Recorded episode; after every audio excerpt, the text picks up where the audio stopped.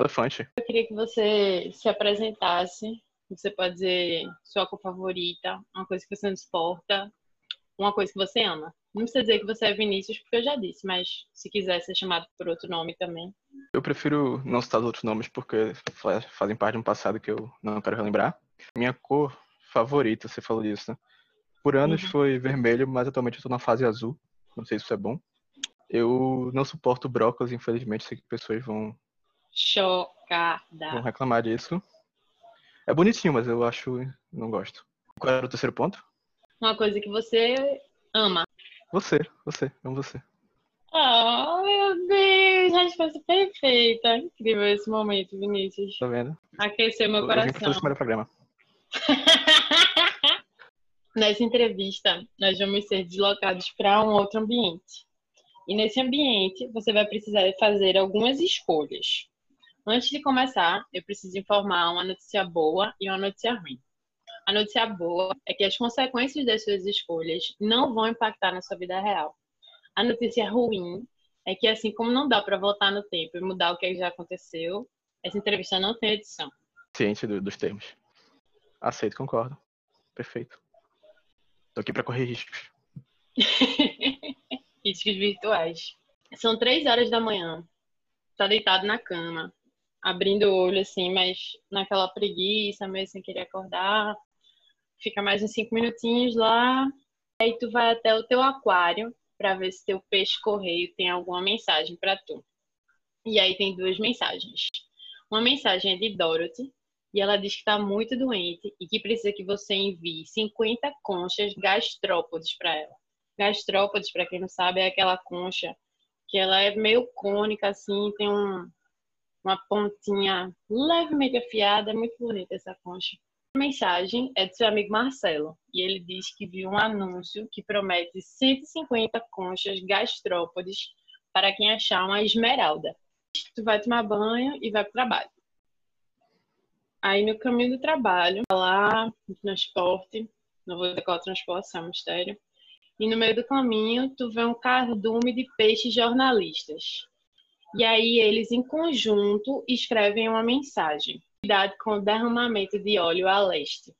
E aí você lembra de quem? De Dorothy, que tá morando num coral a leste. Aí chega no teu trabalho. E aí tu tem duas opções. Tu pode e com a equipe, que é formada por Fred e João, que são dois caras meio. meio óseo, assim, sabe? Tipo, não para de falar, fica falando mal dos outros o tempo inteiro e tal. Enche o saco uma hora. E eles vão seguindo a escavação, que está em busca de carvão, ou tu pode ir sozinho numa escavação nova que ainda não foi explorada, mas assim, pode ter, sei lá, um explosivo, alguma coisa, não sabe nem se está iluminado direito. Eu, eu, eu conheço esses riscos ou não conheço esses riscos? Se eu tô lhe dizendo, você conhece. Pô, os caras são Oz, né? Isso é uma clareza que, que é importante ter. Gente Oz é bom evitar, então eu vou só. Prefiro o risco do que gente Oz. Tu pega um mapa que mostra o caminho de ida e volta desse túnel que não foi explorado. E aí tu começa, tipo, se organizar, pegar uns itens que tu precisa levar. Aí antes de tu ir, Fred chega pra tu e te entrega um botão. E aí ele diz que se acontecer alguma coisa, porque ele sabe que tu tá indo pra lá sozinho, que ninguém nunca foi. Aí ele diz, ó, se acontecer qualquer coisa aí, tu pode apertar, que eu recebo um alerta e vou correndo atrás de você. Aí beleza. Cadeirose, porra. Gente, mas as pessoas. O Fred me deu um botão pra poder me pedir ajuda, porra. Mas já dava merda, o Fred, o Fred me ajudava. Aí tu disse que ele era Ozzy. Meu irmão, não enganado aqui. Véi, as pessoas não são uma coisa só, Vinícius. Ele pode ser Ozzy, mas ele pode ser um cara que se preocupa com o próximo. Não, já marquei uma estrelinha aqui em Fred. Fred é mas é limpeza. Ele é ótimo, mas é limpeza. Andando um pouquinho pelo túnel, encontra um elevador. É uma parte mais subterrânea ainda dentro dessa mina. Aí você pode entrar no elevador e descer para continuar a tua busca lá embaixo. Onde a galera fala que tem uma lenda aí, que tem os inimigos do dono da mina que foram enterrados vivos. Ou você prefere ir pela nova que está pouco iluminada e tu só tem uma caixa com oito fósforos para usar e iluminar o caminho. É, uma dúvida, eu sou dono do negócio não, né? Eu não, só trabalho não. nisso. Você só trabalha. Eu acredito nos fósforos. Eu pego o caminho novo. Não confio em máquinas. tá, tu tá dizendo isso com base nos outros episódios que tem robô traiçoeiro ou é só uma coisa Eu, eu, eu tô aguardando o robô chegar. Eu tô preparado pro robô, inclusive. Ah, você tá achando que eu, Eu sou sei que muito ele vai ver. óbvia. Sei que o robô é um fato recorrente nesse, nesse, nesse lugar. Confesso que eu tenho uma atração. Aí tu olha pra parede, assim, tu vê que tem uma aranha. E tu vê que essa aranha tá fumando um mini, mini, mini cachimbo. E o cachimbo é cheio de glitter, assim. Por isso que tu conseguiu ver. Porque ela é uma aranha, né? Ela é bem pequenininha. E aí, ela olha pra tu e diz assim, Ei, man, então, eu tô aqui há muito tempo e tal. E eu sou uma aranha muito exótica. Eu me alimento de sangue humano tu podia me doar um pouquinho do teu sangue e eu vou continuar aqui sobrevivendo tranquila. Ou tu pode pegar um dos teus fósforos e tacar fogo nela e pronto. Eu tenho quantos fósforos ainda? Até agora, sete. Então, assim, eu tenho que citar um, um dado histórico da minha vida, que é eu tenho medo de aranha. Então, eu não apenas tocaria fogo na aranha, como eu já fiz isso. Eu mergulho. Cara, eu tenho medo, ela tava lá, eu tinha um fósforo. Acontece, a infância é isso, se você tivesse com coisas desse tipo. Já que é uma aranha e eu tenho fósforos, eu acho que eu não perderia a oportunidade de queimá-la. Tá Só bom. por garantia. Aí tu vai, tenta tacar fogo nela, o que, é que ela faz? Ela escapa super rápido e ela ainda mija no teu fósforo e na tua mão. E aí tu fica lá com a mão queimando com mijo de aranha que toma sangue de humanos. Eu tinha total razão, tá vendo? Não dá pra confiar nesse bicho. Tu sabe, imagina, se tu doasse sangue, tipo, fosse de boa. Desculpa, é um medo histórico. São traumas. Eu posso apertar o botão pra Fred agora? Tô com medo Não. aranha. Não, não pode apertar o botão, não. Eu não lhe dei essa opção. Mãozinha mijada, continua andando com aqueles poucos fósforos, né? E tu vê uma entrada, pouco iluminada, mas ela tem um rastrinho, um rastrinho de pedras brilhantes. E aí tu segue esse rastro. E aí tu chega numa bifurcação. Em uma bifurcação, tu tá escutando um som de alguém gritando socorro, pedindo socorro. E no outro, tu não tá escutando esse som, é só tipo um caminho lá escuro. Prefere ir em direção de quem tá pedindo ajuda, ou tu prefere ignorar e seguir o outro caminho. Pô, é uma decisão muito, muito, muito sensata, né? Ajudar a pessoa pedindo socorro. Necessário, assim. Se você tá, tá pedindo socorro é precisa, né? Acreditas que sim, né? Eu, eu vou seguir esse caminho, assim. Eu sou um cara de bom coração, eu acho. Tu chega lá e quando tu vê, tá João, desacordado quase, todo ensanguentado. E aí tu pergunta o que aconteceu com ele, mas ele não consegue falar. E aí o que é que tu faz? Tu pega aquele botão que Fred te entregou, tu deixa o botão com o João, Fred vai chegar lá pra ajudar João e vai dar tudo certo. E tu vai andando, tu tem tipo dois fósforos agora só. De repente, tu sente uma presença se aproximar de tu. Mas tu olha assim, não tem nenhuma pessoa, não tem nada, não tem bicha, mas é uma luz esverdeada. Ela vem e aí ela te aquece assim. Ela se apresenta, diz que o nome dela é Celeste. E que muito tempo atrás, a filha do dono da mina sequestrou Celeste e enterrou ela viva. Sendo que durante esse tempo todo, Celeste ficou horas e horas praticando meditação, mentalizando o grande amor dela. E aí a força desse amor dela permitiu com que ela conseguisse extravasar essa luz. E aí ela fica vagando com essa luz, procurando alguém para ajudar ela. Ela faz a seguinte proposta para você. Se tu topa andar com ela até onde ela tá enterrada e tu desenterrar ela e ajudar ela a escapar. Aí tu diz o seguinte: beleza, posso fazer isso, mas aí você tem que me ajudar a achar as esmeraldas. Ou tu diz que não, porque acha que tá alucinando. Tu já foi mijado de aranha, né? Sei lá. E aí, se tivesse alguém enterrado ali, já ia ter morrido há muito tempo, tá ligado? Porra, esse dilema aí, tu, tu, tu me colocou uma situação difícil, porque eu sou um ser descrente, né? Por, por natureza, eu sou descrente. Uhum. Se eu, se eu tô no meu quarto deitado dormindo e escuto barulho na cozinha, eu não vou na cozinha olhar o que tá acontecendo, sabe? Porque eu tenho que deixar acontecer naturalmente, assim. Se só acontece coisa ruim, é quem vai lá olhar. Se eu continuar dormindo, tá tudo bem. Então, minha tendência natural é partir para a descrença. Só que aí, depois de três meses de quarentena, nessa carência, uma luz verde, uma luz quente, assim, mexe com, com o emocional da pessoa também, né? Então eu tô no lema aqui que, que é complicado. Eu gostei do nome, eu senti um certo carinho, assim, eu senti uma, uma energia boa. Sei lá, estou sozinho dentro de um túnel e essa luz vem até mim e se comunica comigo de maneira carinhosa, me faz um afago, um calor, e pergunta se eu quero fazer alguma coisa. Eu preciso já ter me matado de cara, né? Se ela quer me matar, eu já teria me matado, já teve a oportunidade. Então, tamo no túnel, tamo fodidos, vamos junto. Vamos, Será vamos que ela já teria te matado? Qual ia ser a graça dela já ter te matado? Não sei. Mas assim, ela teve a oportunidade e não fez, sabe?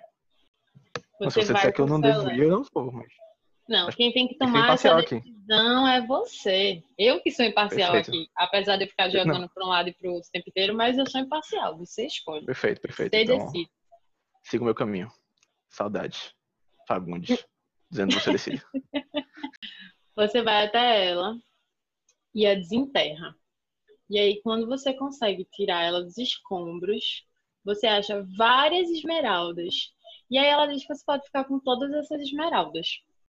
E aí vocês lá muito felizes, uhul, uhul, e tal, não sei o quê. E o que, que tu vai fazer com essas esmeraldas? Tu vai pegar elas e levar pra Dorothy, que tá doente. E aí você chega lá, leva pra Dorothy, entrega pra Dorothy. E quando Dorothy pega na esmeralda, imediatamente ela já se cura. Não precisou nem vender as esmeraldas pelas conchas para pagar o tratamento da doença misteriosa de Dorothy. Dorothy tá curada. É isso, Vinícius. Acabou. Tá vendo, pô? Segui o caminho do caralho, pô. Mó massa. Evitei gentiose. Conheci uma luz massa. Estabeleci um contatinho aí. Salvei a mina que tava me ligando desde o começo. Achei as esmeraldas sem nenhum esforço. Caminho do caralho. Caminho massa. Melhor lugar que eu podia estar. Só acho que o filho da puta do João não devia estar lá embaixo porque ele ia estar no outro trabalho. Tá ligado? Ele tava fazendo uma coisa errada lá. Fiquei puto com isso. Por que ele tá fazendo alguma coisa errada? O cara tava todo ensanguentado, velho. Você tá dizendo que ele tá Irmão, errado. ele no começo tinha que ir pra outro lugar com o Fred, porra. E eu Foi. ia sozinho. Aí quando eu chego lá, ele tá lá no lugar que eu tava. Ele tá fazendo merda, pô, claramente. Se fosse o trabalho dele, ele não tava lá ensanguentado. Cara, eu, tô, eu vi o que aconteceu. Mas a luz, eu confio. Uma luz verde, pô. Uma luz verde quente. É amor, pô. Eu não gosto de luz verde, não, velho. Final Essa feliz. Primeiro final feliz, Vinícius. Parabéns. Primeiro final feliz desse programa. Tu- é, gostei. Eu só fico chateado de ter chamado o Fred de Ozzy. Peço desculpa, Fred. É, O que mais que tem de relevante? É, Dorothy, eu nutro um profundo, um profundo carinho por ela, apesar de não entender muito bem o que ela significa pra mim, mas eu acho que é importante pra mim ela, porque eu fiz todo esforço por ela. Me sinto muito, muito correto em não confiar em máquinas em aranhas. E confiar em luzes. É, é- é óbvio que faz sentido isso. Vinícius, chegou Oi. o momento de você se preparar, de você abrir sua mente para receber mensagens telepáticas. E agora, você vai receber uma pergunta telepática de um dos nossos ouvintes e você vai responder. Você não precisa me dizer o que é a pergunta, mas tem que responder agora. É, é uma pergunta complexa. Eu tenho que dizer que, assim, somos jovens. Não, acho que é o momento de cometer esse tipo de erro. Mas a gente sabe que homem em geral não vale a pena, né? Então, mas eu acho que o momento é agora. Tenta o máximo para quando der errado. Se der errado, vai chorar dois dias e passa. Eu acho, né? Eu acho que tem uma menina agora escutando, quer dizer, estará escutando, que vai pegar essa mensagem e vai dizer pra mim isso. E aí, daqui a pouco ela vai estar chorando, porque ela vai seguir teu conselho, vai chorar, vai dar uma merda, claro. Enfim, é isso que acontece. Eu queria ter uma vinheta legal pra isso. Eita Tipo, porra. adivinha o filme. Uhuhu! Esse tá legal. Deixa eu pegar meu cronômetro aqui, porque aqui é tudo marcado. Entendi. Isso aí vou. Vamos tentar fazer essa vinheta aí. Essa vinheta aí tem potencial. Não é? Eu acho também. Estou pronto. Vamos lá. Vampiros, lobisomem, romance, conflito, humanos. É, como é que é o nome daquele filme com os vampiros adolescentes, pô? Finlight. Acabou. E tá errada essa resposta. A resposta certa é Anjos da Noite. Perfeito. Próximo agora. Cabelo, carros, música, dança. Greasy. Cara, acertou, véi. Tu acertou, tipo assim, faltando um segundo. Foi incrível isso. Eu tô, tô indo bem, tô indo bem, tô indo bem. Minha segunda opção era Free Willy, mas eu parei. Free Willy com cabelo e carros? Como assim, velho? Agora o Então é último. Vamos ver, né? Morte, casamento, piano. Acabou, Caralho. Vinícius. Não passou no Caralho. teste. Você não é cinéfilo. Caralho, cara. O caralho. filme é A Noiva Cadáver. Eu fico muito feliz aqui com a seguinte frase: Você não é cinéfilo. Porque isso é de fato um orgulho na minha vida. No dia que eu me sinto melhor que alguém, porque eu vi muito filme, eu quero que eu morra lentamente. Todo castigo Agora- pra cinéfilo é pouco. Eita caralho, vai pro ar essa frase. 100%, 100%. Ainda vai com esse eita caralho. Vícios. Chegamos ao fim do nosso programa. Infelizmente foi muito rápido, mas foi incrível passar esse momento com você. Sempre muito bom. É, eu queria agradecer sua presença, sua dedicação, né? Seu empenho em tentar ser o melhor programa. Estou dizendo isso para todo mundo que já participou desse programa escutar que o objetivo dele era fazer o melhor programa. E foi um programa muito Sou, bom. sou um grande fã. Sou um grande fã que eu tenho acompanhado desde o começo, tenho ouvido recorrentemente. Assim, treinei essa, essa, essa participação aqui dias e dias seguidos. Então, tô aqui com, com a meta clara, que é fazer o melhor programa. Infelizmente, acho que eu escolhi caminhos da narrativa que podem atrapalhar essa, essa meta, mas eu me esforcei. O importante é isso. E agora é o seu momento de deixar a sua mensagem final aí. Pode dizer o que você quiser, tá livre. Eu queria agradecer o convite, né? Que surgiu naturalmente, assim, sem nenhum. Eu não pedi, eu não insisti, eu não forcei nada. Fico feliz que Mari lembrou de mim, assim, como primeira opção sempre. Sempre. Então, é uma alegria estar aqui, assim, é a realização de sonho. Tinha falado isso antes, assim, que há anos, assim, desde a da minha tenra infância, eu sonho fazer um podcast. E esse é o primeiro podcast que eu participo de fato, assim. Então, nossa, eu tô aqui me tremendo todo. Tô aqui nervoso. Meu coração disparado. E eu queria, queria dar essa alegria pro brasileiro, né? Dar, uma, dar um riso, assim, somente quarentena, esse momento difícil. Então, assim como Davi Luiz em, no 7x1, eu queria dar uma alegria Tu parou de falar porque eu não tô escutando nada. Tu simplesmente parou de falar de nada.